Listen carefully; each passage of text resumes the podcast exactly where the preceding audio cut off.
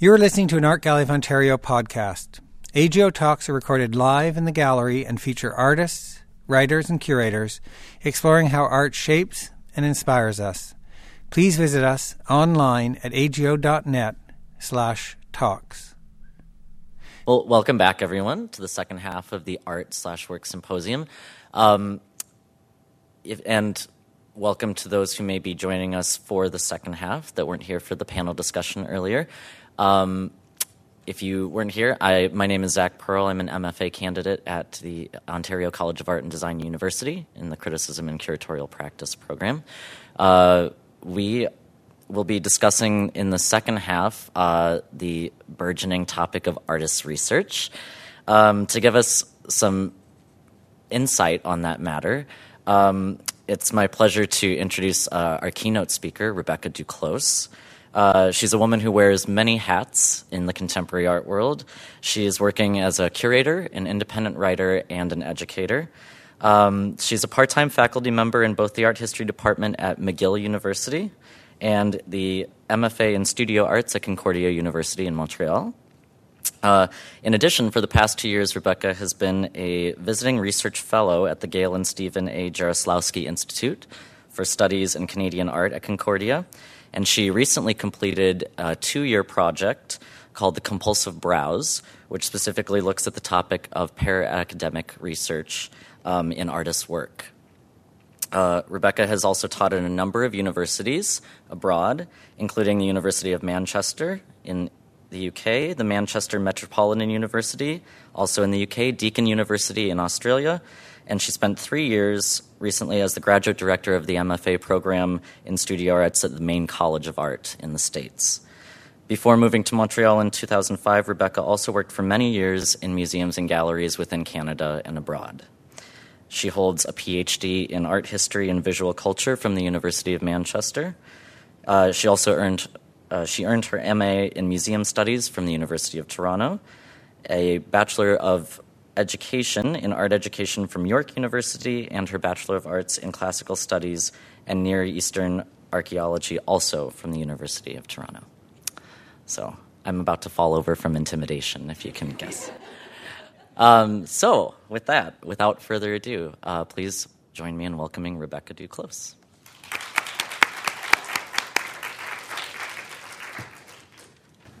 I'm about to fall over from age. Thanks, Zach. Thank you for a lovely introduction. Um, also, thank you to Catherine and Mary um, for extending this invitation to me. All three of you have been incredibly welcoming, and um, I really appreciate the chance to think not so much about artists' research today, but really about this idea of the artist's work. So, I just finished teaching an art history course at McGill this term on the paradox of the sublime the paradox being the essential unrepresentability of the truly sublime moment. The fact that as soon as we attempt to capture it, depict it, describe it, or relive it, we destroy the very evanescent and transcendent qualities of that moment that allowed it to register as sublime in the first place. It took me some time to realize that a parallel course I was teaching in the graduate studio program at Concordia on artists' research was equally concerned with ideas of unrepresentability. Only in this setting, we were speaking about the invisible or indiscernible aspects of the artistic process. Those developmental moments when ideas first coalesce and take amorphous shape. A moment that may or may not evolve or resolve itself into what we eventually identify as an artwork. Oops, sorry. Every time I ask the MFA students to articulate for me this feeling of coalescence, the nascent thoughts, experiences, connections, inspirations, or accidents that gave rise to what might later have become a work, they became understandably frustrated with their seeming inability to recapture the complexity of the developmental process.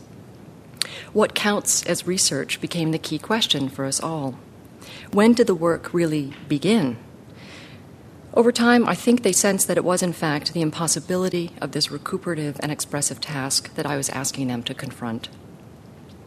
And so within this confrontation arose an acceptance for the art history and the studio students and for myself, an acceptance of a certain kind of failure. The sublime failure of language, of image, of sense, to capture a moment of profound encounter. In both courses, I found myself exploring from diverse perspectives the same intellectually challenging concepts of the limits of representation and the incapacities of language. This, for me, is where the idea of the indiscernible becomes a necessary aspect not only of the knowledge, not only of knowledge production, but also of studio production. And it is in this murky liminal space where I would like to suggest that we place, at least for today, the concept of the artist's work. Of course, work is both a noun and a verb. Look at her work, we say. It's so sturdy and well built. But also, Look at her work. She's so determined, so natural in the way that she moves. Most often in the museological arena, we are concerned with work as a noun. We pay for it, we care for it, we make space for it, we interpret it, and we admire it. But with such ambitious projects as 9 to 5, which I'm about to argue is part of a lineage of institutional readings where artistic process is framed as a kind of product, the verb work takes center stage as an active practice. There is no physical work, no singular object that is there for us to admire. Rather, the artist working away is what we are meant to encounter. Their work becomes the work. And this, of course, is where my personal interest lies. After two years as a fellow at the Jarislowsky Institute, thinking about the work of artists' research, and months in the classroom trenches of the sublime, I feel privileged to have been given the opportunity today to ask where does the artist's work actually begin and end, in both its verbal and its nominal forms? When artists are at work, where are they at? In terms of immanence and transcendence, or as it was for Immanuel Kant, the struggle between the apprehensible and the comprehensible, you can see how this question becomes very interesting indeed.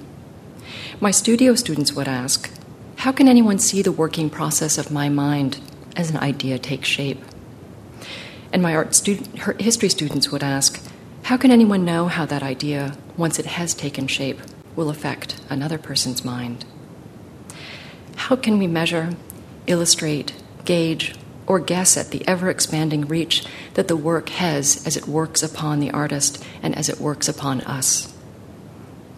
In overly simplified terms, we might imagine the subtitle of the 9 to 5 project acting as a kind of visual guide to the anterior and posterior transformation of the idea of work.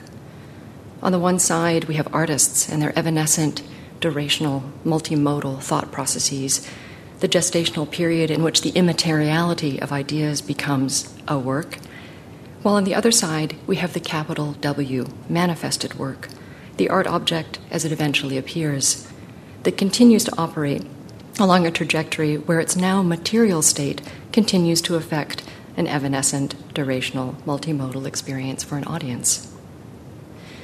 There's a lovely parallel between the intensely private work of the artist gone public and the decidedly public encounter of the work, which then again becomes private.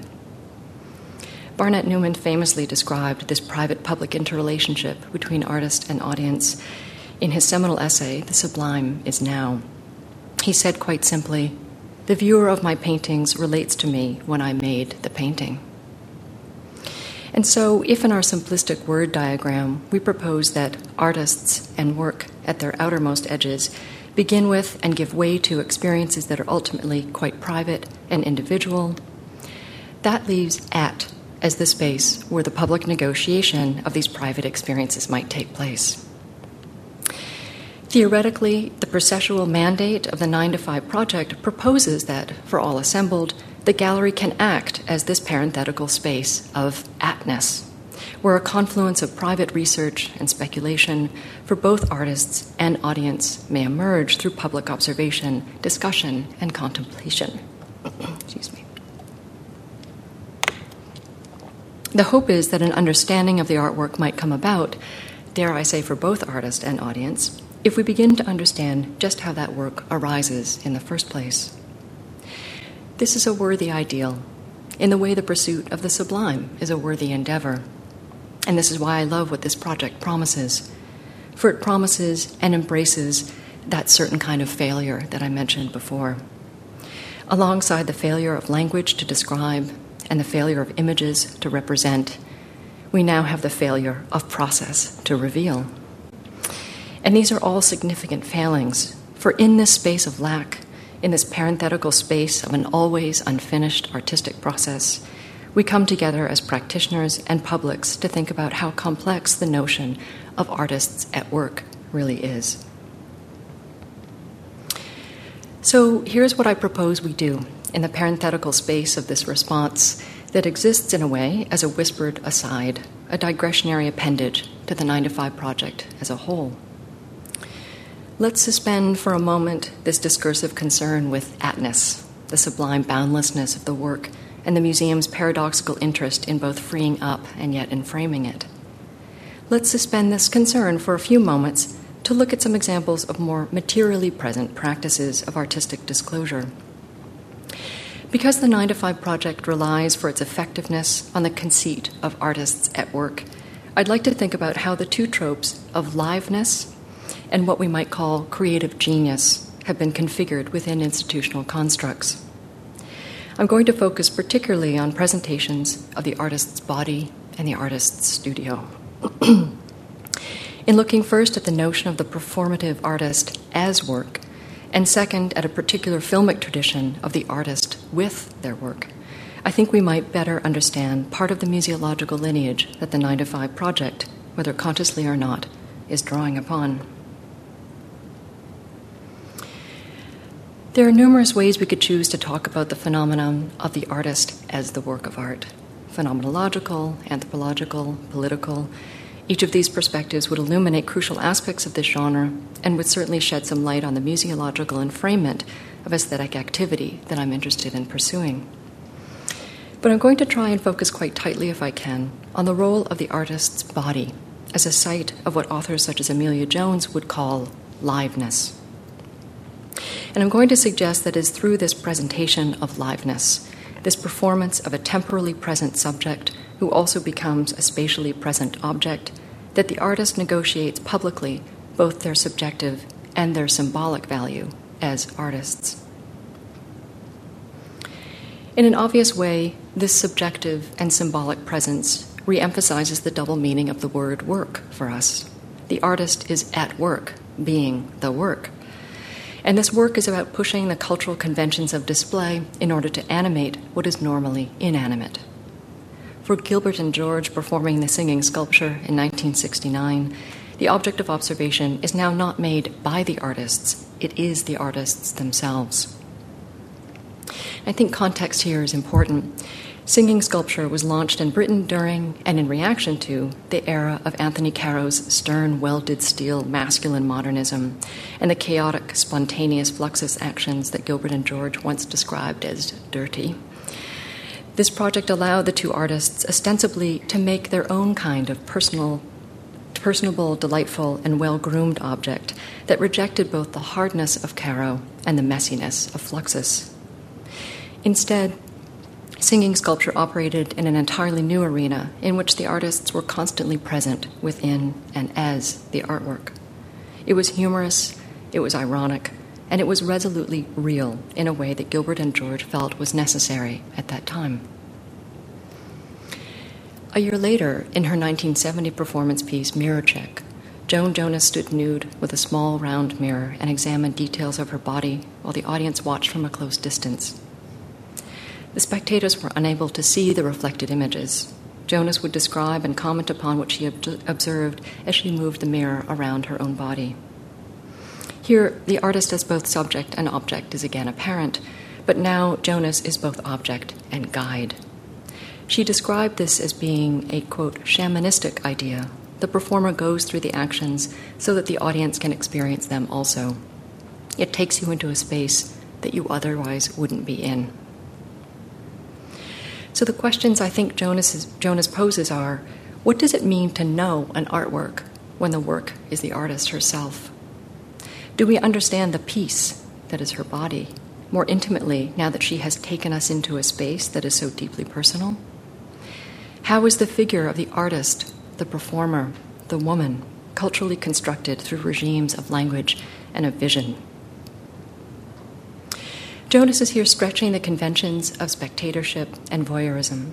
But for my purposes, I'd like to suggest that she is also asking us to think about authorship and understanding. What is our position as interpreters of the work of art? Are we dependent on some kind of a guide to help us gain more intimate knowledge of artworks?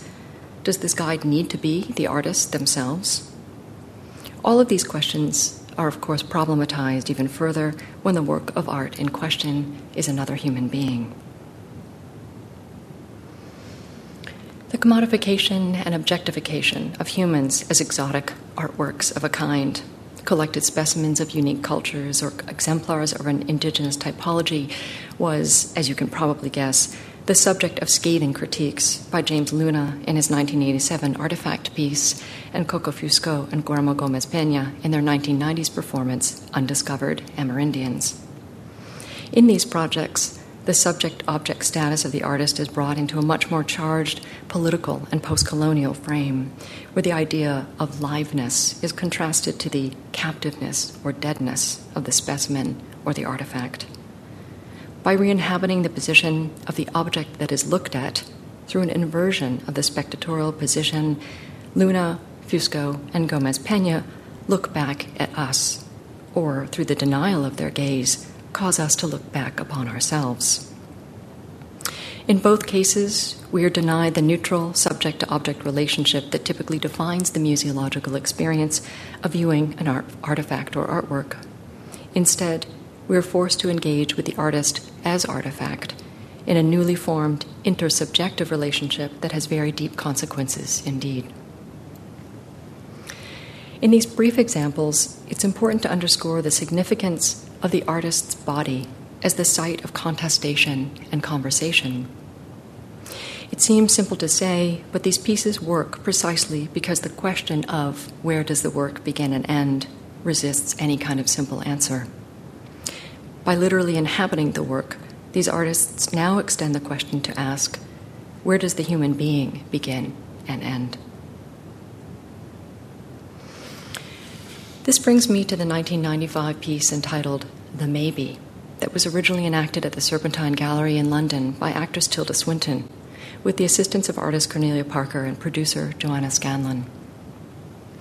For seven consecutive days, eight hours a day, surrounded by display cases filled with autobiographical objects from famous historical figures, Swinton herself lay motionless, with eyes closed, in a raised glass casket a contemporary sleeping beauty in jeans and deck shoes who was subjected to intense scrutiny and speculation by over 25,000 people in one week. If you'll indulge me, I'd like to slow down for a minute and ask you to consider this idea of liveness and the attention that we pay to the figure of the artist when they take particularly bold steps to critique their role as subjective and symbolic entities. I'd like to share with you excerpts from an unpublished conversation between performance art scholar Amelia Jones and the originator of the Serpentine Project, Project Tilda Swinton. I'm going to read at length from Swinton's response to Jones, who had asked the actress to reflect on the origins of the piece. And then I'd like to just take a moment before we switch into the next uh, section on thinking about the studio. So, Swinton writes First and most significantly, Derek Jarman died. He had been ill with HIV infections and AIDS related diseases for a very long time. We had all been aware for a couple of years at least that he wouldn't be around for very much longer, that his filmmaking at least was slowly coming to an end. Quite apart from the natural and usual impact of losing an extremely close and beloved friend, his dying over these preceding years had begun in me a set of questions ranging from the practical to the metaphysical to the critical. Naturally, writes Swinton, having lost my mentor, my teacher in filmmaking, my author, the question of my own call to authorship raised its head. I had always been a writer, went to university as a poet, but stopped writing the moment I started my degree, and I wondered at this point if it wasn't time to reconnect with my own potential to generate work myself, from within my own imagination and voice and intellect, as such as a primary, primary creative force without a collaborative conversation such as the one I had developed with Derek and our colleagues. At the same moment, it also occurred to me that I was becoming impatient with a preoccupation in the art world with all things unfigurative and specifically non human. The emblematic gesture embraced by the art world of the time was without doubt the shark in a box, the physical impossibility of death in the mind of someone living by Damien Hirst, that was exhibited with much attention in 1991 at the Saatchi Gallery. It was a piece of work which I admired unreservedly, not least in the context of its title, but the overwhelming celebration of which I found disconcerting. It felt as if the critical authority was only too happy to laud a figure in a frame just as long as it was not human. I began to ask myself if it were not also the fact that such an object would also have to be not living to boot. Lastly, I was at a point in my life when I began to think about having a child. The year after we presented the Maybe in Rome, in fact, I had twins. I started to contemplate the encasement of the child in utero, the vulnerability, security, passivity, activity of this stage of life, this limbo state, this promise, this maybe. So, in a nutshell, these were some of the questions with which I found myself beset at this moment of crossroads. I asked myself to propose a gesture, a hybrid between that essence which I value most in live performance, namely, that kinetic experience of human beings when they are all wholly, as in every part of them, present together in the same space at the same time and in the thrall of time and the unexpected, with that essence which I value most in cinematic performance, namely, the possibility of the scrutiny by the viewer of the unwatched who cannot watch back. I began to conjure the sense that at the heart of both these scenarios is a rich seeding ground for real compassion and understanding between people. So the interview goes on at some length, and Swinton continues to talk about the implications that her gesture had, not only for herself, but for her many viewers. There's a huge amount to say about this project, but suffice it here um, to comment that I think Swinton's The Maybe asks us to consider in an even more profound way the question where does the work begin and the human end? How do we speak about process when we confront a piece such as this? What space of atness between the artist and the work has Swinton created at the Serpentine? So I'd like to use Swinton's reference to her interest in both live performance and to the cinematic uh, as a segue into the next section, in which I'd like to talk about material um, that is more filmic in nature. So, for the latter portion of this response to the 9 to 5 project, I'd like to broaden our gaze now to include not only the conceptual space that surrounds the figure of the artist, their liveness, but also the physical space from which we have traditionally been trained to imagine, imagine the artist emerging, the studio. I'm particularly interested in thinking about how the site of the studio, like the site of the body, has been one of the domains in which artists have both shaped and been shaped by conceptions of work.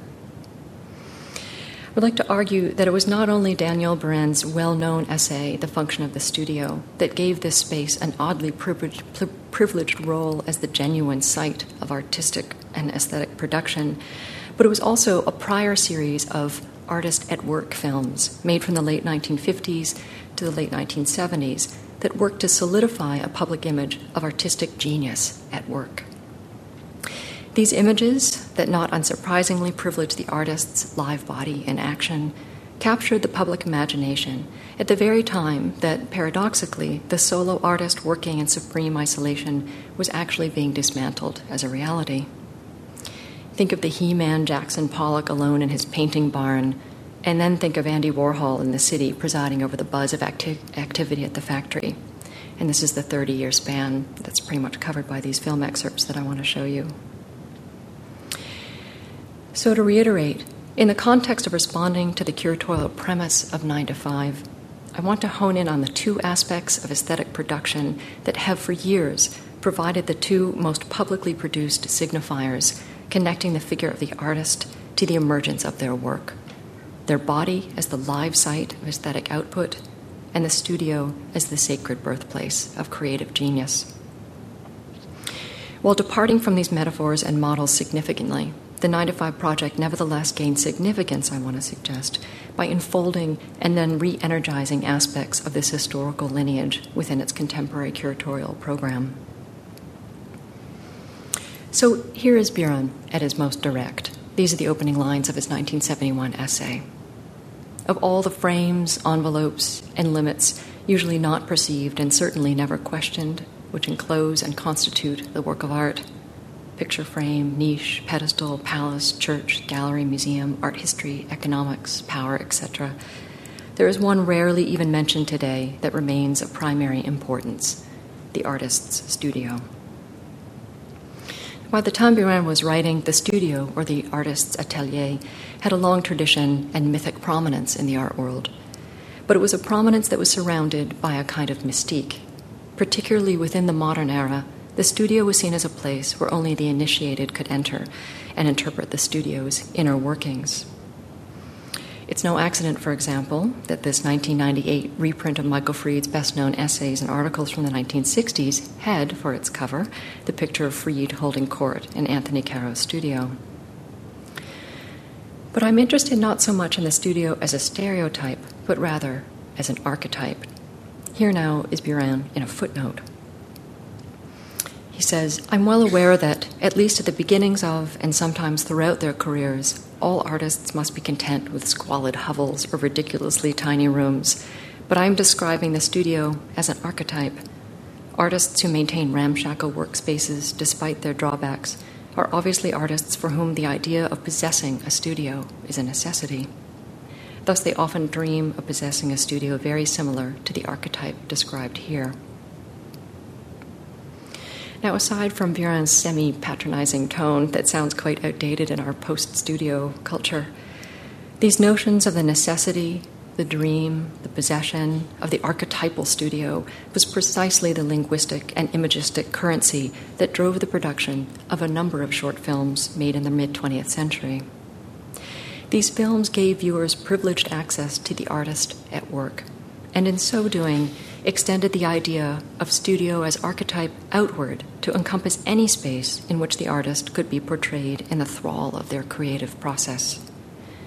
Whether they were filmed in a studio theater, as we'll see with Pablo Picasso, in a recording studio, as with Yves Klein, or in a real studio, even though it was outdoors, as with Jackson Pollock, these artists performed their genius on camera, their body moving in space, promising a kind of special access to the work as both object and event.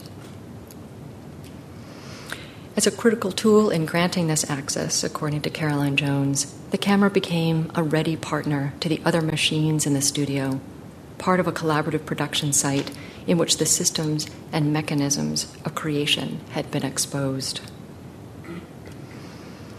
In terms of this exposure, the figure of the artist, their systems and mechanisms were, of course, literally exposed to the public through the filmic medium.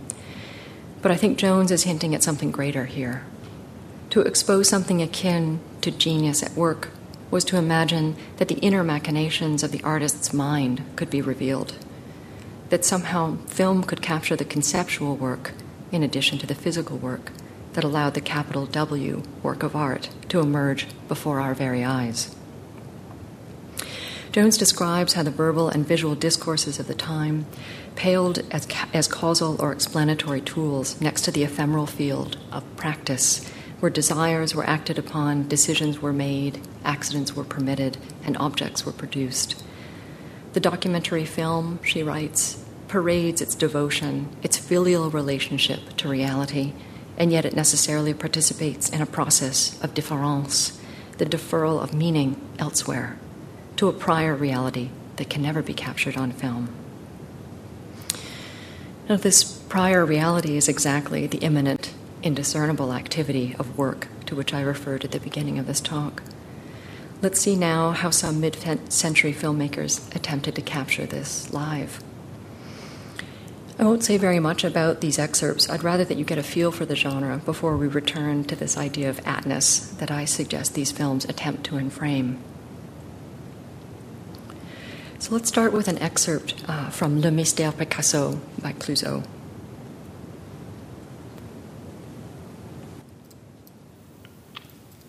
Alors, qu'est-ce que Eh ben, on en fait un autre, non?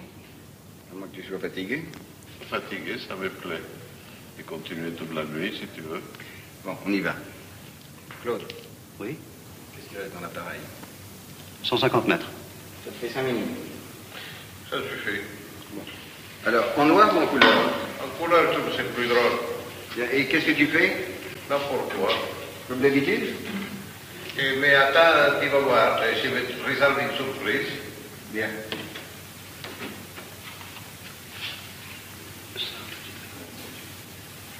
Bien. Allons-y. Bon, alors écoute, on s'entend bien. S'il arrive quoi que ce soit, tu coupes. De mon côté, s'il arrive quoi que ce soit, je coupe, parce qu'il y a très peu de pellicule. Bon, numéro.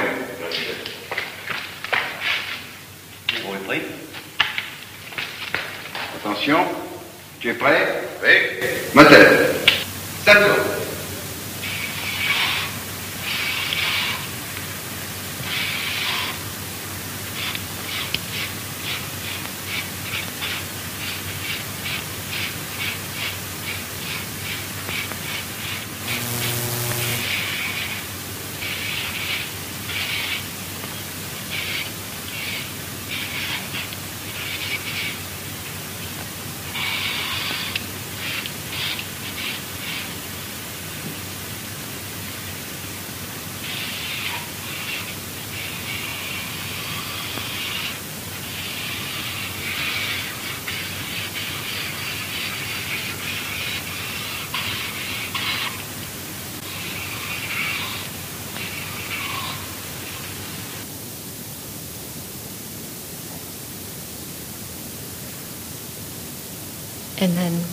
To Yves Klein, uh, who was probably one of the best collaborators.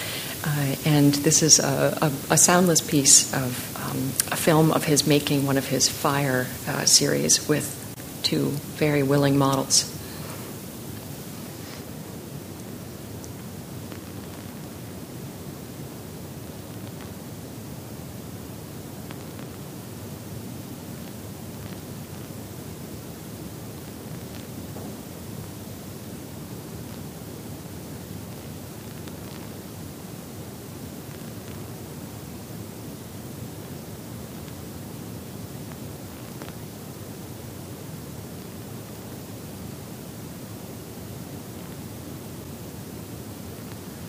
It's actually wa- water, not flame retardant, that they're being sprayed with.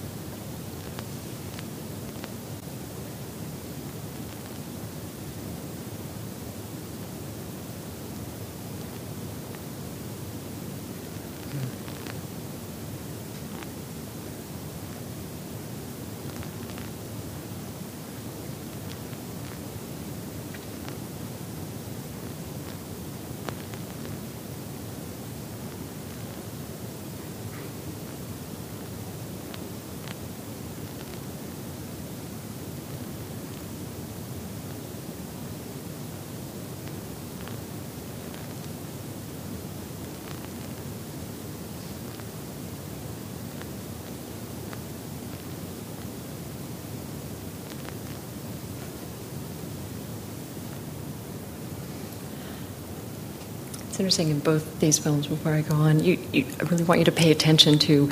There are moments where it, the whole thing is supposed to seem so kind of natural and so spontaneous, and yet there are these cues of, um, you know, the obviously in the Picasso film, there was a film crew filming the film crew filming Picasso. Right? For us to even have seen that, and these little moments where the models will look the camera in the eye, or this sort of fake gesture, and so um, it's almost like the film can't hold on to its desire for complete access to the artist. It, it, um, it seems to be broken up by these these little moments where we realize that this is a, a kind of staged illusion.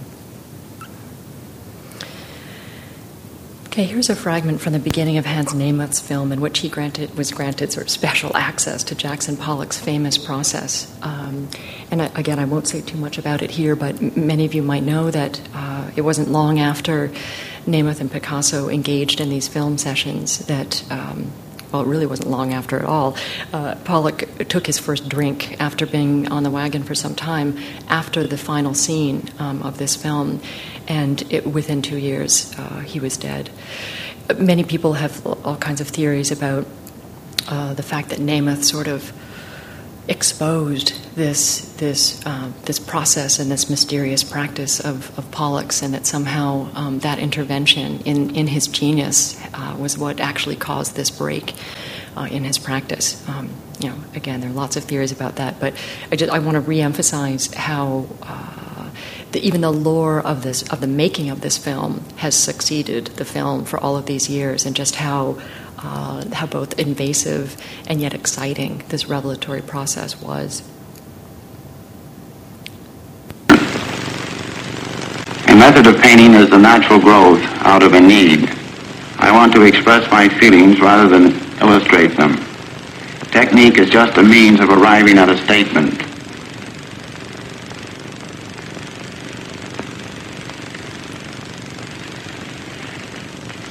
I am painting, I have a general notion as to what I am about.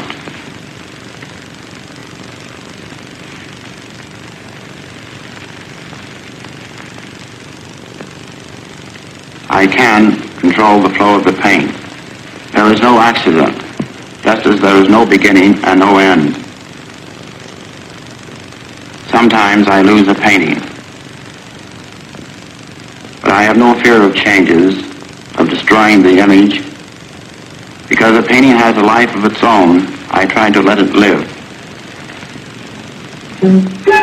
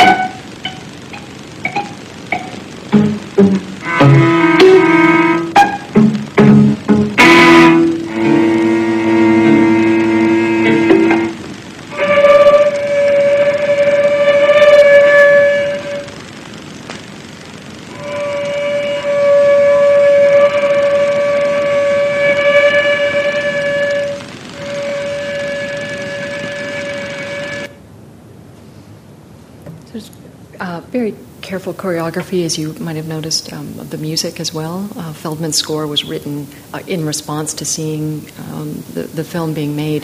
So, in, in a sense, there's sort of a, a you know a, a double um, idea of direct access to practice that we not only are seeing Pollock, but then we have Feldman sort of reacting to Pollock. Um, and the, I'm going to show you another scene in a moment from this film. It's actually fairly long. I can't remember how long exactly, but um, it has it has various uh, what do I want to say, movements almost, and um, each one of them sort of tries to explore a different.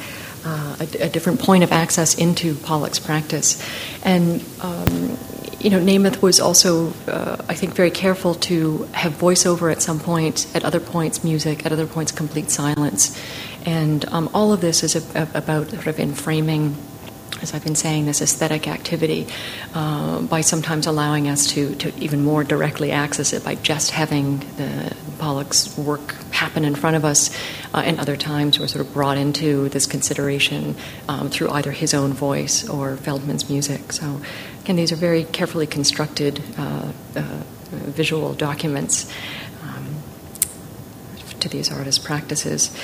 I'm going to go back and uh, actually uh, show you another Picasso film, and um, you'll see why in a moment. I won't say very much about it. It's by Paul uh.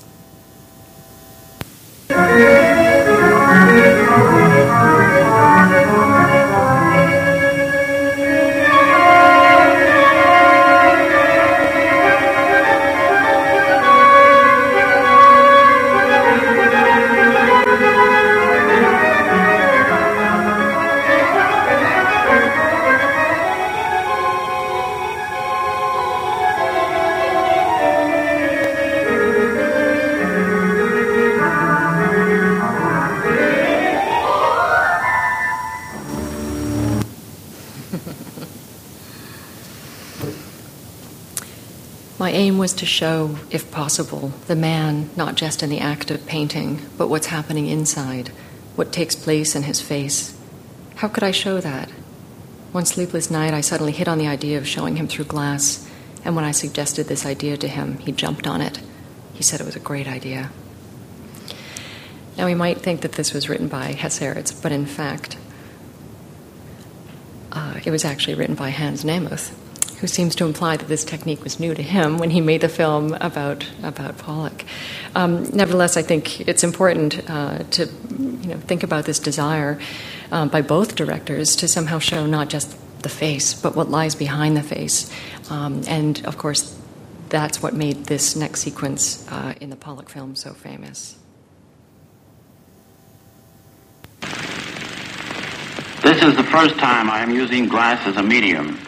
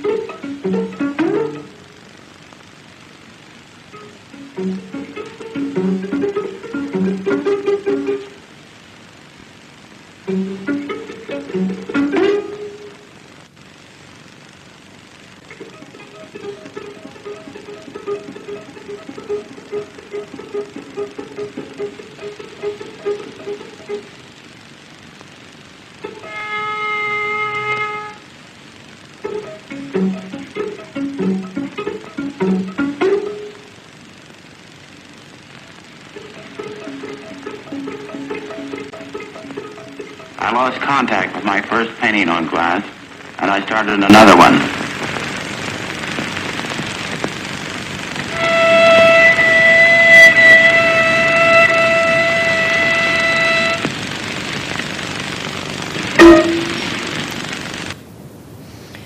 Some of you may know that that second glass painting is um, actually in Ottawa at the NGC. Um, it was purchased by the gallery some years ago. Purchased or donated, I'm not sure. But anyway, we have that here.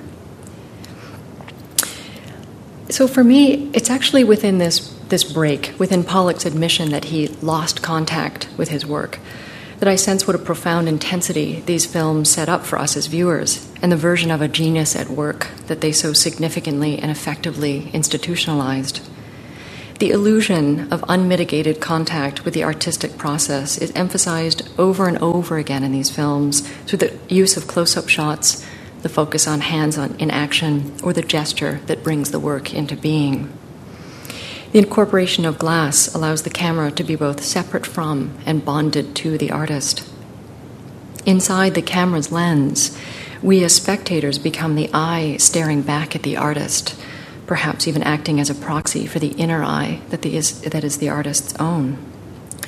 As Namuth says, through this witnessing of the artist at work, our desire to see what is happening inside is fulfilled. Or at least, I want to suggest, only partially fulfilled. These films are not unlike Joan Jonas's Mirror Check, in that they deliver a visual and linguistic experience where the artist, as guide, essentially reveals themselves to us, and yet, at the same time, the view that we receive will always be partial, fragmentary, edited, and inadequate. To move towards a conclusion that will bring us back to the 9 to 5 project and its updated version of the artist's liveness and their genius at work, I want to show you two last excerpts that depict a very different kind of artistic archetype that focuses less on the output of the active artist engaged in creative labor and construction and more on the contemplative hiatus where presumably an equally important, although less visible kind of aesthetic work is taking place. In the first excerpt from Hans Richter's Dadascope, Picasso and Pollock's vigorous painting on glass is replaced by Marcel Duchamp's gentle hammer tap, followed by a long draft on his pipe. In the second and last excerpt, Jorgen Leth captures Andy Warhol at his creative best, eating a hamburger. This is Dadascope.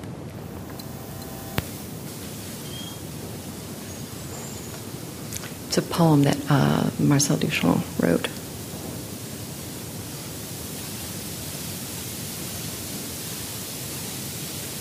I think there's supposed to be sound.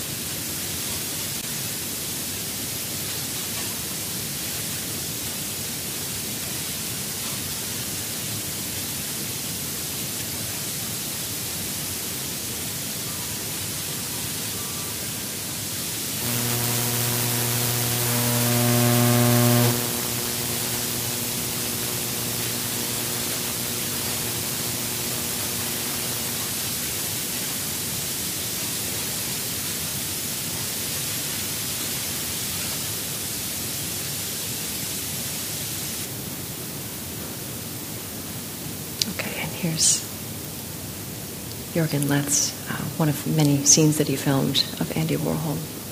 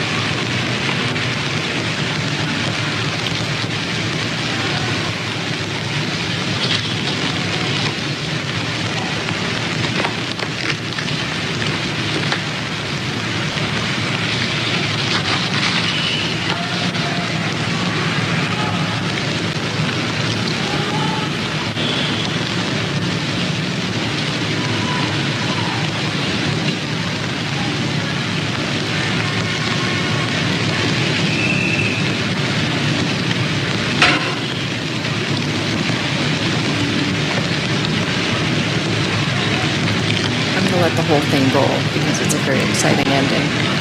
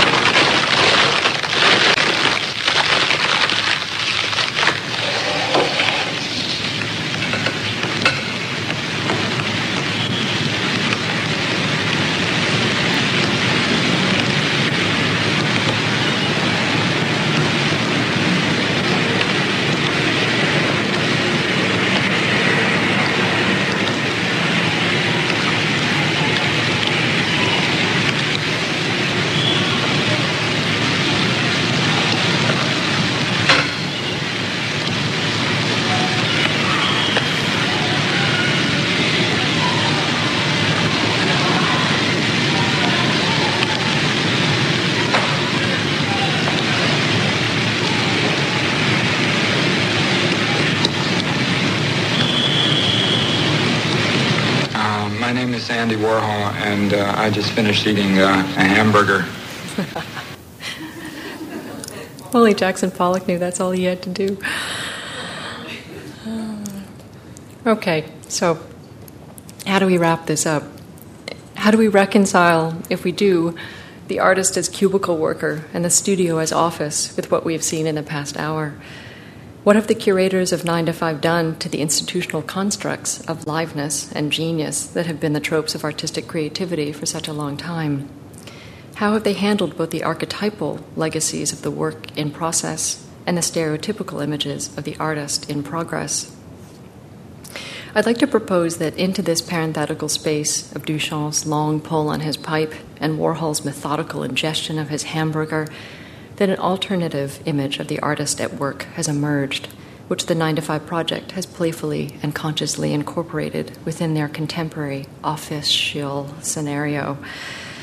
This image of the artist in a state of mundane contemplation, or focused distraction, or unconscious scanning is closer to what theorists such as Siegfried Kracauer, Walter Benjamin, and Anton Ehrenzweig have described as the ultimate modern mode of apperception, or reception in a state of distraction. This notion of the artist as office worker is, I think, a wry and cogent commentary on the artist as producer that is at once ironic but also very observant. Things have changed dramatically in the art world. On the one hand, we have Art 21 videos instead of Namuth films now.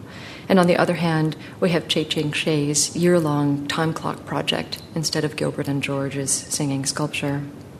Where we had Picasso vigorously drawing onto glass, we now have Tilda Swinton sleeping peacefully inside it.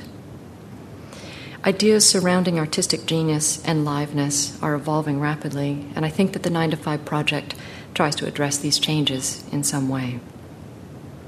I had said earlier that theoretically, the processual mandate of the project promises a certain kind of failure.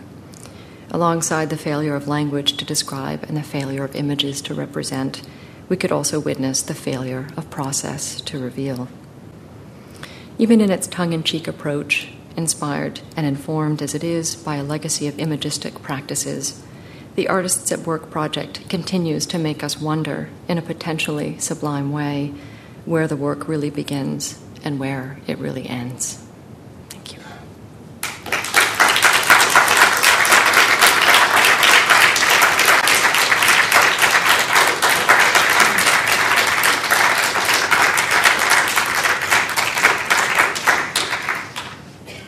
So I can't see any of you, but uh, I'm happy to take some questions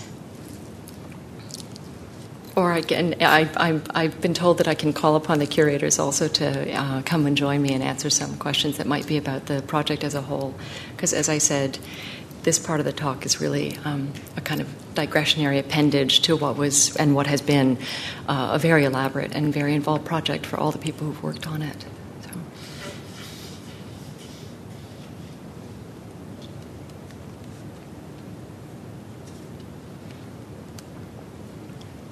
Hi. Uh, I mean, one thing that I really found interesting about talking about the body as this site of labor, mm. you know, and the site of toil, and you know, you see Pollock kind of hunched over, mm-hmm. you know, with a cigarette hanging out of his yeah. mouth, and at one point, you know, he throws it away. Yeah. So you know that you know there's part of his brain that isn't kind of yeah. you know wholly engaged into a, into his practice. What I you know what I really find interesting about the cubicle setting is that you know, the type of work that we associate with cubicles is immaterial. You know, mm-hmm. it's about the production of information. Yeah. But here, you know, in the cubicle, you've you've mm-hmm. uh, kind of inserted the the production of objects. In this case, artwork. Mm-hmm. Uh, but with the idea, like you know, kind of keeping in mind that immaterial labor mm-hmm. that doesn't really you know, that doesn't really kind of exist. You know, even in office workers, you know, there are reports that come out all the time talking about, you know, how sitting in chairs eight hours a day is going to kill you in the long mm-hmm. run. You know, mm-hmm. you get carpal tunnel in your wrists. You know, I'm assuming that Graham, like you know, working with puppets all the time, you know, your hands must ache at the end of the day, right? Yeah. So uh, I was just kind of wondering mm-hmm. about how you saw kind of the body as this kind of receptacle of labor Mm-hmm. that's often kind of you know often not quantified, Mm-hmm. uh, but you know the work still happens in the body. Yeah. You know, there's no such thing as work that happens without kind of this physical context. Mm-hmm. Yeah, I think there are a couple of answers. I mean, one is, um, and I, I think this is why the, the, the Warhol piece, as you know, sort of humorous as it is, I think is also a really interesting piece to think about because. Uh, you know, one of the points I'm trying to make, both about artists' work and also what I've been thinking about in terms of their research, is that um, it often happens in the most distracted of times. You know, when the body is actually not laboring um, in ways that are sort of stereotypically about creativity. Uh, that in fact, you know, often when we're walking or ironing or doing whatever, um, that's when these really essential ideas start to come into play. So there, there's a there's a process and there's a there's a process and there's a process, right? Part of the process is conceptual, uh, it's immaterial, um, but the body obviously is involved uh, in the same way that the mind has to be involved. Uh, and then those processes become more and more, let's say, visible. I mean, they rise to a visible surface, and that's when we, you know, suddenly that's when we, the museum and the gallery, start to get really interested in, in the work. But so much of the labor um, that happens uh, amongst all the artists I know, um, much of it is completely invisible, and yet um, they they have to they're inhabiting this this space uh, more often than we acknowledge. Um, I, can follow that up with a sort of second. It's a bit of a, a non sequitur, but it was something I was thinking about when Pam Patterson asked the question about the politics of the cubicle, and I wanted to mention um, Michel de Certeau, who is another theorist whom I haven't talked about today, but he has a wonderful conception, um, that, um, an idea of, of what do I want to say, a yeah, concept of something called la perruque, which oddly enough translates as the wig in French. But um, to engage in la perruque, uh, a worker will do their own creative work on the boss's time. So that's like if you're writing a love letter instead of a memo, or you're using the lathe to make your own furniture. Um, and de Certeau talks about this as um, not only a very poetic and creative practice for the individual, but it's also something that he said is, is, is strategic and subversive and tactical. And it's a way um, for individuals who are let's say cubicalized um, in in you know contemporary times to actually steal time from the boss. Not money not objects but time because time is so precious to this idea of being able to think your own thoughts um, which in itself can be a very political position. Uh, so i just i wanted to mention that that i think that's another side of this um, kind of idea of immaterial labor uh, that, that has a, a much stronger uh, political bent I don't need the mic. uh, I have a couple of comments and a couple of questions. Sure. what? Oh, you're recording it. That's right. How do we get the podcast? Oh, the uh, AGO? Red site? Oh, okay. Oh, on the blog? Oh, terrific. Great. Um, thank you very much. Uh, for those of us in the OCAD uh, um, graduate program, I think you wonderfully summed up our entire year with words and with Good. images. So I should have thank you very you much. Um, I, I have a I have a question for the nine to five curators, Great. and also I have a question for you. But um, just as a comment, um, well, I guess maybe it's maybe more of a question for you. Um, uh, one of these uh, this year, I had a professor. We had a professor who uh, was stringent, saying that uh, artists working in a studio is not uh, artist practice. It's not. And so we called her on it. Call, I'm, I'm not. Uh, I'm paraphrasing her quite badly, but she was very adamant that when an artist is working in a studio, that is not research. And I brought her. I called her on it. Called her on it. As some of us in the class called her on it, and she never could explain it, and she just sort of shut it down. And I suffered academically for that challenge. so, what would you say to her, Rebecca? She's going to listen to this podcast, and now I'm going to be in trouble. exactly. She should be here, and she's not. All right, the diplomatic thing to say is that everybody has their own version of research. Um, but, uh, you know, again, I won't speak for, for artists, um, but I will speak for those artists whom I've interviewed and talked to and I spend a lot of time with. Um, you know, I think research starts the minute that you wake up and go to sleep. I mean, to for me, and maybe this is really you know something that I need to, to, to think about myself, but I don't actually see anything as not being a kind of research, and I don't mean that to sound like a cop out answer, but. Um, uh, the whole tradition of psychoanalysis would tell you that every minute you're dreaming is actually a kind of work, right? And so um, I'm definitely one of those believers, not only in uh, kind of even subliminal thought processes as being a very important part of research. But I would also say that uh, physical engagement, bodily engagement with the world, a phenomenological engagement, is definitely part of um, a physical and material research process uh, that you engage with as a human being um, who is embodied, and that that that plays into your work the, the bigger question for me and the difficulty with, um, you know, the joyous difficulty with all the people with whom I work is like, how to describe that process is really difficult. Um, how to say when a work kind of first came into being um, is very difficult. How do you talk about things like intuition, chance, accident, luck, synchronicity?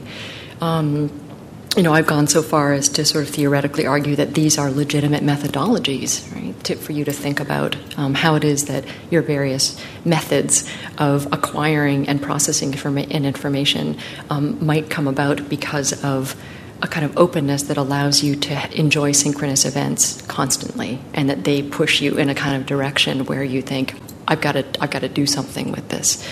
Um, so I, I, that's that's my my very uh, my own personal view that um, I think I think putting putting boundaries and strictures on the idea of research um, is difficult. And I can say that from a position of privilege because I don't work in the dean's office. I'm not, you know I'm not the one who's having to write uh, a curriculum that, that that has to say research begins and ends here. But I know that there are people for whom this is an enormous task and that they have to come up with some kind of rubric. Um, particularly, and I don't want to get into this, please don't make me talk about this, particularly in terms of these P- of PhD programs for studio artists, uh, which are um, emerging yeah, rapidly. So, um, those are places where uh, institutional frameworks around what is research and what is not research are having to be made um, in, in, my, in my line of work, I don't have to worry about those kinds of questions, but it's a very, it's a very important and interesting one that you asked. So thanks for bringing that up. Thank you for the answer. Um, and my question uh, now goes to the curators, uh, Mary, Catherine, and Zach. Um, I, we were sort of talking about this last night, and some of us uh, were talking about this, and I think. How do you guys feel about because the very much the nine to five project was uh, about the three artists in their cubicles, but it was very much about you guys being there. So your presence, you being there. So it's it's not just the three artists in the in the cubicles, but it's also having you three there, or you know two of you there, and somebody doing something else. But you guys were always around, and so w- w- you were very much part of, I think, the performance or the the, the, the process. Because if you weren't there for those three days at all, I think it would be a very different feel. So I'm just wondering if how you guys felt about being being so present. Do you want to take that, Catherine? We talked a little bit about this um, previously during our discussion that when we had set out for the project, our intention was not necessarily to be present at all times, but to, but to be available at all times for the artists so that their experience with the project ran as smoothly as possible. Um, but over the course of the actual project, I think us as visitors wanted to be present a lot of the time, that we really enjoyed the environment, and ended up engaging in a lot of conversations that we felt very privileged to take a part in. So, in, a, in some ways, we basically encroached on what the artists were doing in order to learn more and have discussions. And for myself, there were some conflictions about that, about being present as much as we were. Uh, but given how unique an opportunity it was for us, I have to say we took advantage of it.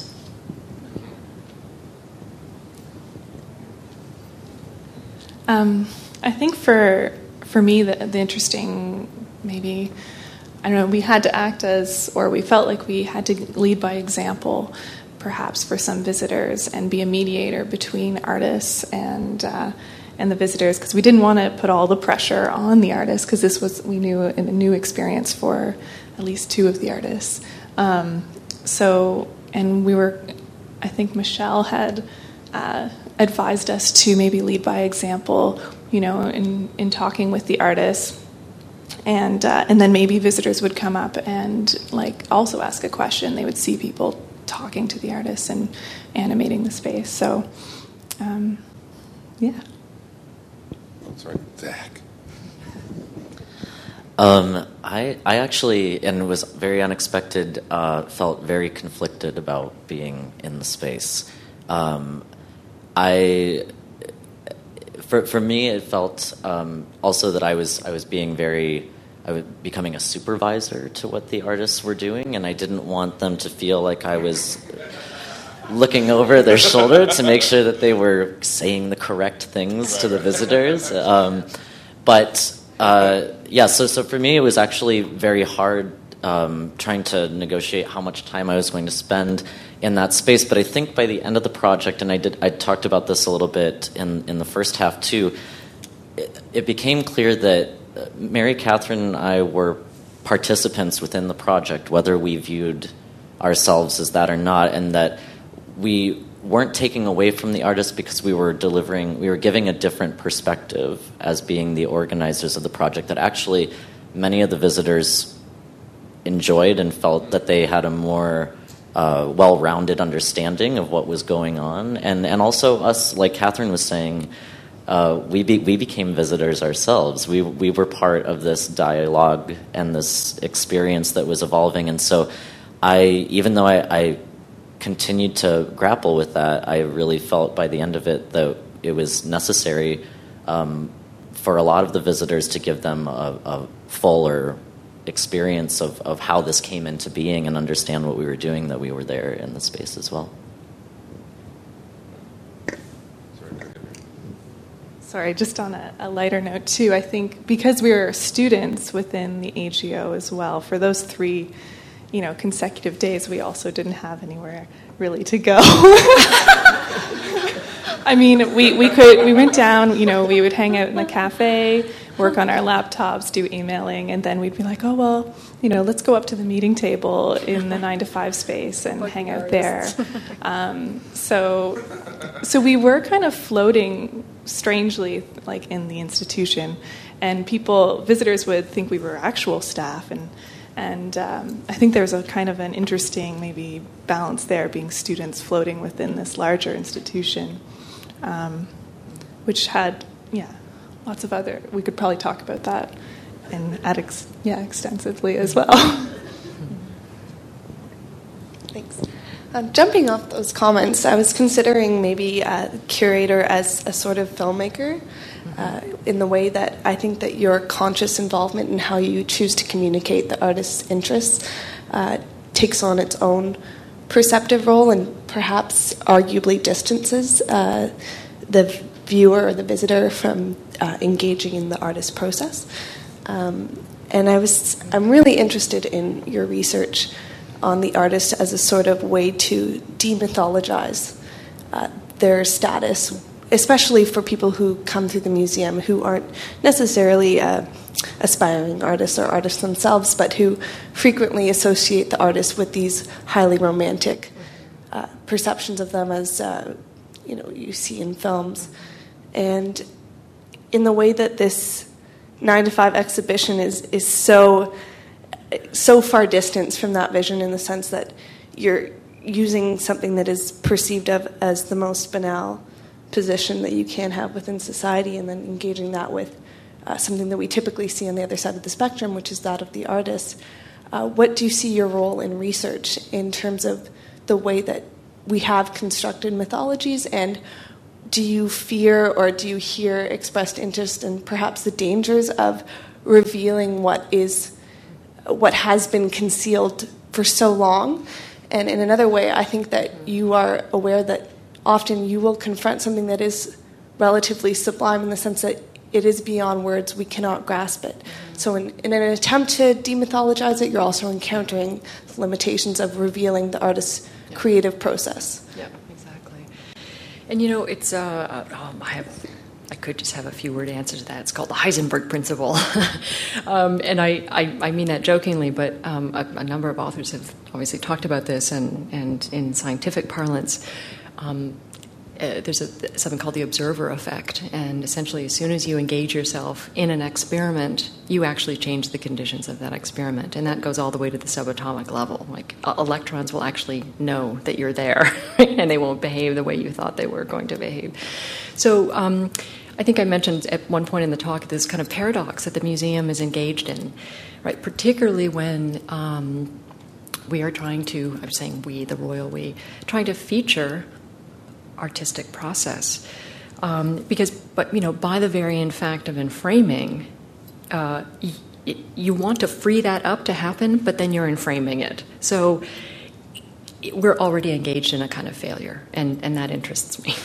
and I think that, um, uh, you know, I don't mean to presuppose um, part of the curatorial agenda of the nine to fivers, but, you know, I think that the, the conceit of the, of the office sort of allowed them to do that in a very poignant and playful way, is to, is to, is to foreground the complete artificiality of this in such a way that they sort of subtended that whole question and, and sort of moved beyond it.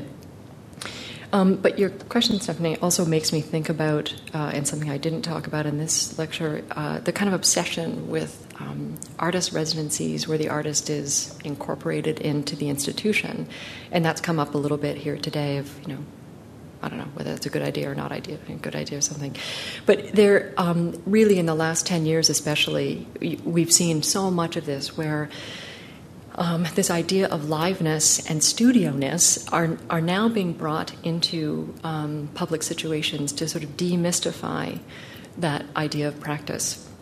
But there are a couple of really interesting examples of artists who um, are now really enjoying what, what one might think of as a new kind of institutional critique um, when accepting these invitations. And I'm thinking in particular about um, one that I, uh, a project I happen to know a little bit about um, because I, I interviewed him, talked to Mike Nelson, who's a, a, British artist. And he was invited by the Camden Arts Centre some years ago, I think 2004, to do one of the artist in residency projects where he would be live in the gallery. And um, Nelson being Nelson, there are two. Uh, kind of guiding tenets to his practice. One is it involves a lot of stuff, like a lot of stuff. And secondly, there's always some very ironic literary reference to all of his projects. So um, he found this invitation quite amusing in a way because he, at that point, had no actual studio practice. Um, he, he um, and I think still to this day, works out of his house. And he, because he gets these invitations to do very, very large urban projects or projects where he's just he's building entire um, settings. And so he he's sort of nomadic anyhow. So when he moved into the Camden Arts Center, um, he uh, set up this project that he called the Studio Apparatus, and he it's sort of complicated, but he based this idea on a Jules Verne novel, where Verne is actually um, sort of self-reflexively parodying his own writing. And so Nelson was parodying his own practice as a builder um, who's being invited to, to come and do this project. So he linked this idea of, of a kind of ironic self reflection with another literary reference, and that was to Franz Kafka's The Burrow. And if anybody's read the short story The Burrow, it's this incredibly tense short story of this guy who's, well, this creature who's um, convinced that he is going to be somehow found out or discovered or harmed. And so he, um, in fact, his anxiety is pretty much the entire story. So he builds this, he lives in this burrow. So Nelson built this crazy um, uh, structure. Um, inside the gallery space, almost like a gigantic fort made of every piece of crap that he'd been collecting for all of these other projects. And um, he hid himself inside the studio apparatus so that when, when the visitors came in to look at him, he was looking at them. And like that was the project. That was that was him at work. Because his work was to watch them and make sure that they didn't get into his burrow. So yeah, it's a long way to, to talk about this. Um, I think there there's some really interesting um, subversions now by artists of these invitations to come and do a residency and sort of be on show. And um, I, I, know in just a brief conversation I had with um, particularly Graham yesterday, we were talking about, you know, what is, and it came up today on the panel with a bunch of a bunch of you guys. What is it like to sort of be the dancing bear? Um, and there were questions around performativity. I mean, do I perform as an artist at work? Do I perform as myself? Um, am I myself, and I'm performing my identity in a in a Judith Butler kind of way anyway? And so I think that there are a lot of these questions um, that really come to the fore when uh, when we ask art when we ask artists to engage in liveness um, in a kind of faux studio environment, you know, studio in quotation marks, because I think that can be um, broadly defined now.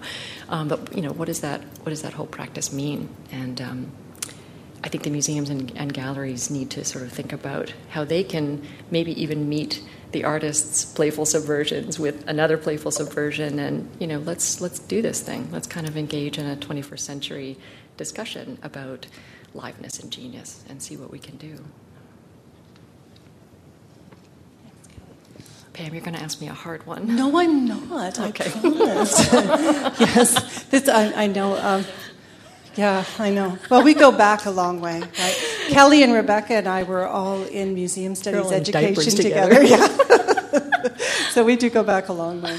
Um, no, I was actually thinking this has been so interesting for me hearing this within this context because mm. I've been playing with the idea of performativity and performance as pedagogy. Right. Um, and so I've been interested in looking at the artist i.e., myself, for example, yeah. as artist, as performance artist. So uh. the idea of, of the live artist, mm.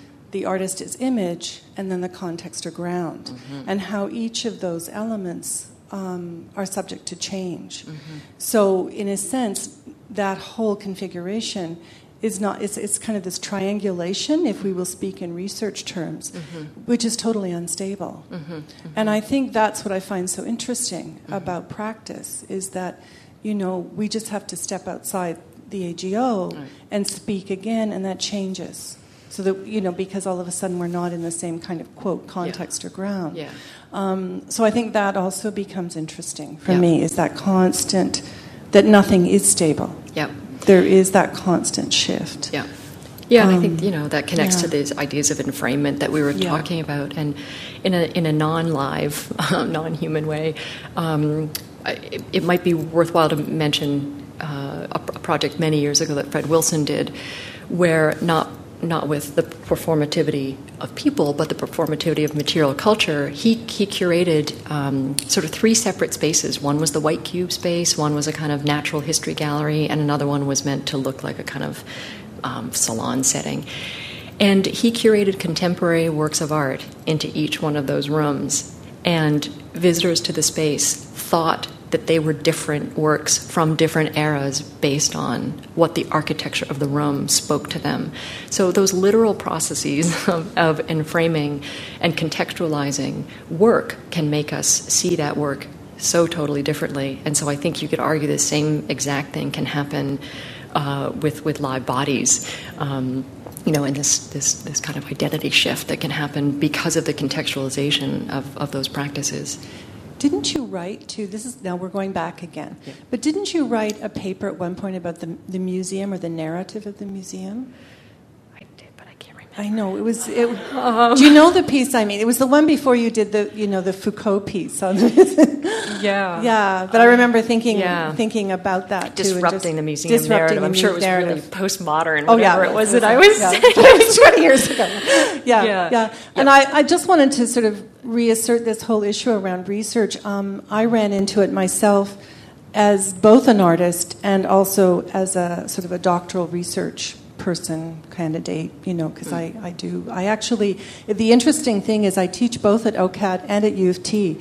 At OCAD, I'm not allowed to apply for research funding, but I am allowed to apply up to SSHRC grants. Hmm. So I can apply for a $500,000 SSHRC grant at the University of Toronto, but I'm not allowed to at OCAD. So it's interesting, hmm. you know, how institutions frame research as well.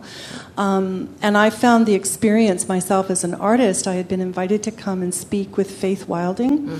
Um, at the Center for Performance Research in Aberystwyth. Yeah.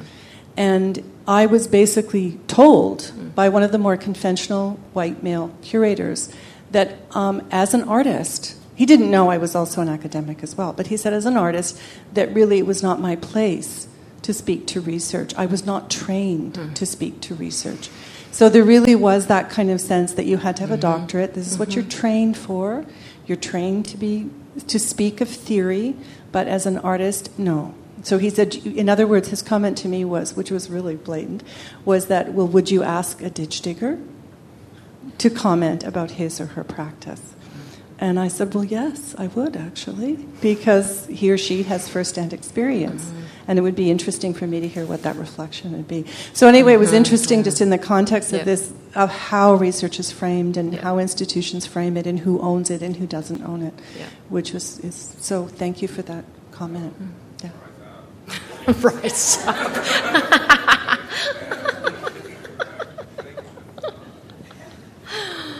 um, I'm just going to ask my OCAD bosses last question because it's 4:30. Hi, I really enjoyed your talk. Oh, great! Um, the word performativity kept coming up, mm. and uh, I have a problem with that word just mm. because I, I feel at the end uh, that may not be the most important. It's the experience that I walked away with and the experience possibly that the visitors had walked away with. Mm-hmm. Uh, there is a genuineness there that didn't feel like it's artificially constructed, yep. even though it is an artificially constructed site where mm-hmm. we're working. And I, I, felt I was being, I was making my stuff, and that's how I would do it in my studio space, even though the environment's very different my processes, however they come about, yeah. you know, is an extension uh, from from that space, yeah. that site. Well, I think it's interesting that all. I mean, from what I could tell, all three of you decided to really just try to be yourselves. I mean, as much as possible. I mean, you you could have engaged in something that was performance, and I think um, maybe just to reflect on language a little bit and I'm not an expert, but when I'm using the word performativity, I'm, I'm, i mean in a kind of Judith Butler sense where sure. um, we're not engaged in a performance, but we are, each of us, every time we engage intersubjectively with one another, we are reestablishing and renegotiating our own identities with one another and with ourselves. So that, sure, and, that. and that's why, you know, I appreciate what you're saying, these, um, these really genuine interactions with with the public um, who came to, to talk with you. And in an interesting way, and again, I don't want to presume anything for these visitors, but one wonders how um, they might have thought that they were supposed to perform a mm-hmm. role, mm-hmm. and you may have put them at ease in such a way that they real that they went from performance to performativity. They could just be themselves as well, and and right. and were stretching, you know, their ideas of what what an artist does or what an art artist works at. Um, so I think that's why you know projects like this are, are really interesting. Thank you. Before I hand over the mic to our hosts, um, I wanted to say a couple things on behalf of the hosting institution. Um, I wanted to say on behalf of myself, Kelly McKinley, um, Michelle Jacques, and Carrie Ryan, the three people here at the AGO that convene and facilitate uh, the course inside the AGO, of which 9 to 5 is the culminating project.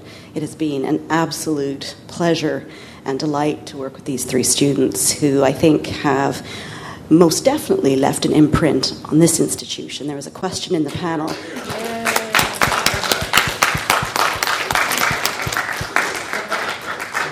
there was a question at the panel about um, the institutional imprint on the artists and the curators, but I think um, it would be appropriate, just if I might, for a moment, talk about how this project will Im- has imprinted on certainly on me, and I think um, I won't speak for my colleagues, but um, we've talked about this to a certain extent about how it's going to imprint on us and as we work.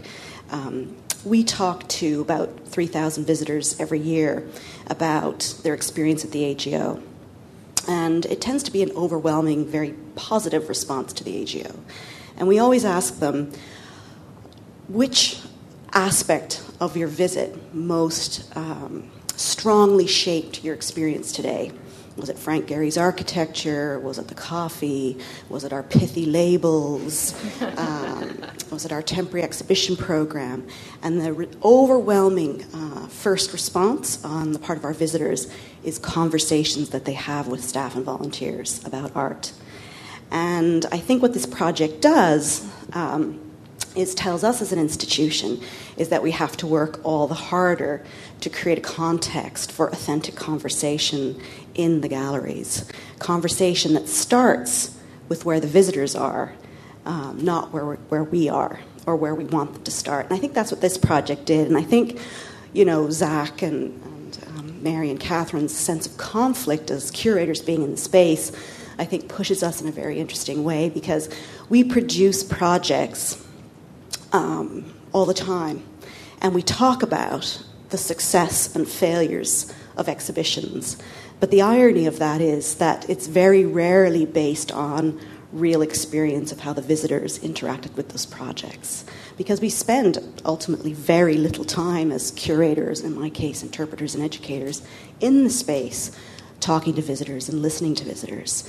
So that's a little bit about how you guys and your work as curators, and the three of you as artists, how you're going to imprint on our work and our thinking and our practice. And thank you very much.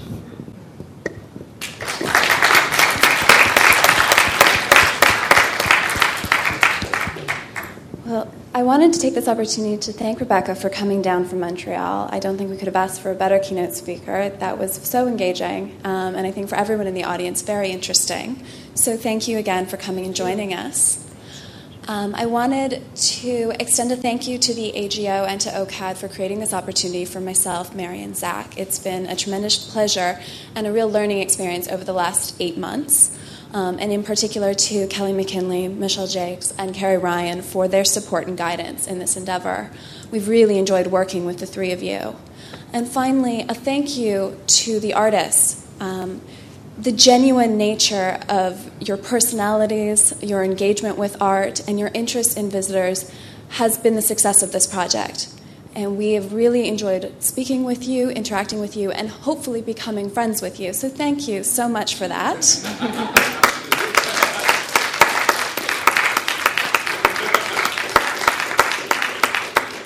Um, and I just want to say to Mary and Zach, it's been a pleasure for me to work with you guys, and I hope the same that it's been a great collaborative curating experience. And finally, my last thank you is to the audience who's joined us here today. Thank you for coming out and engaging in conversation with us. That has been the cusp of all of these different aspects of the project. We have a closing reception this evening from 6 to 9 at Studio, which is the presentation center at Aspen Ridge Homes, located on Duncan Street, just south of Richmond. They've kindly loaned us their model home from which we can go and rest after a hard week of work. So thank you very much.